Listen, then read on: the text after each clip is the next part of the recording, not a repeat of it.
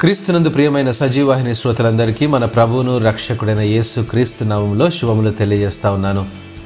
విజయోత్సవములు ముప్పై రోజుల మన పాఠ్యభాగంలో నీ సామర్థ్యమే నీ విజయం అనే అంశాన్ని అనుదిన వాహినిలో నేడు మనం అధ్యయనం చేద్దాం. మన జీవితంలో దేవుడు గొప్ప కార్యాలు చేస్తున్నాడు అనడానికి ఈరోజు మనం సజీవుల లెక్కలో ఉండడం. నిన్నటి దినమున గతించిపోయిన వారికంటే మనం శ్రేష్ఠులం కాకపోయినప్పటికీ దేవుని కృప మరియు ప్రేమ మనల్ని విడిచిపోలేదని జ్ఞాపకం చేసుకోవాలి.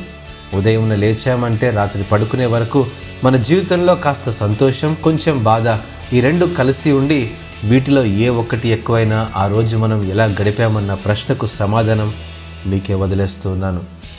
నేను నేర్చుకున్న నా అనుభవంలో సంతోషం బాధ ఈ రెండు తాత్కాలికమే. భక్తుడైన దావిదంటాడు కీర్తన గ్రంథము డెబ్బై మూడవ అధ్యాయం ఇరవై ఐదో వచనంలో ఆకాశమందు నీవు తప్ప నాకెవరున్నారు? నీవు నాకుండగా లోకములోనిది ఏదియూ నాకు అక్కరలేదు అంతే అంతకంటే మనకింకా ఏం కావాలి చెప్పండి? మన రక్షణ మన కాపుదల మన భద్రత మన సంతోషం అన్నీ మన పరలోకపు తండ్రితోనే. ఆయనతో ఉంటే ఇవన్నీ మనం పొందుకున్నట్టే కదా?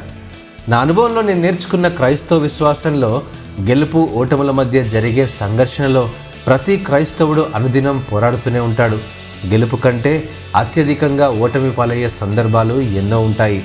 మనం విజయం పొందిన సందర్భాలను పరీక్షించి చూసినప్పుడు వాటి వెనక ఎన్నో కష్ట నష్టాలు ఉంటాయి ఈ మాట వాస్తవమే అయినప్పటికీ శ్రమ కష్టం ఓర్పు పట్టుదల ఇవన్నీ లేకుండా విజయం పొందడం అసాధ్యం. మన జీవితంలో శక్తి మరియు తలాంతులతో పాటు మనకుండే పరిధిలో మనం విజయాలను పొందగలిగితే ఉత్తమమైందని నేను అంటాను. ఎందుకంటే మన ప్రతి బలం మరియు మనలోని ప్రతి బలహీనత ఆయనకు పూర్తిగా తెలుసు కాబట్టి యేసు క్రీస్తు కూడా మన నుండి ఆశించేది ఇదే.